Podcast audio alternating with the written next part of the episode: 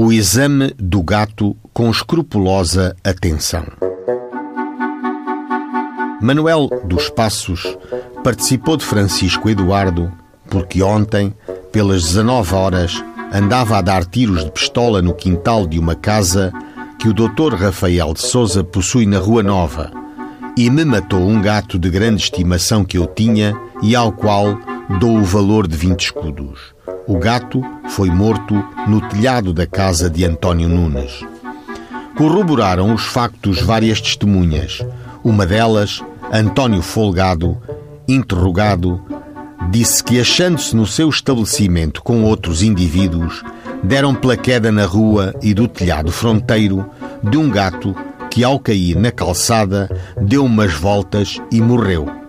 Que não sabe, contudo, se a morte do animal foi natural ou se foi em resultado de tiro, sendo certo que a testemunha tem ouvido com frequência a detonação de tiros dados no quintal do Dr. Rafael de Souza por alguns rapazes que se dedicam ao tiro aos pombos para assim aperfeiçoarem a pontaria. Outra das testemunhas, Manuel de Jesus, disse que estando no seu estabelecimento de vinho, ouvindo um estrondo na rua, veio à porta e viu um gato na calçada dando voltas.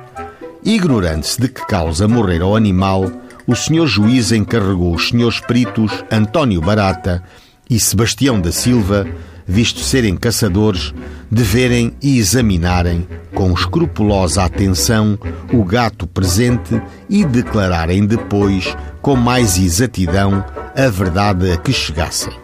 Declararam os peritos que o animal sujeito a exame é um gato de cor parda, em estado de decomposição, e que foi atravessado por uma bala de pistola ou revólver que lhe produziu a morte, que a bala lhe atravessou o pescoço.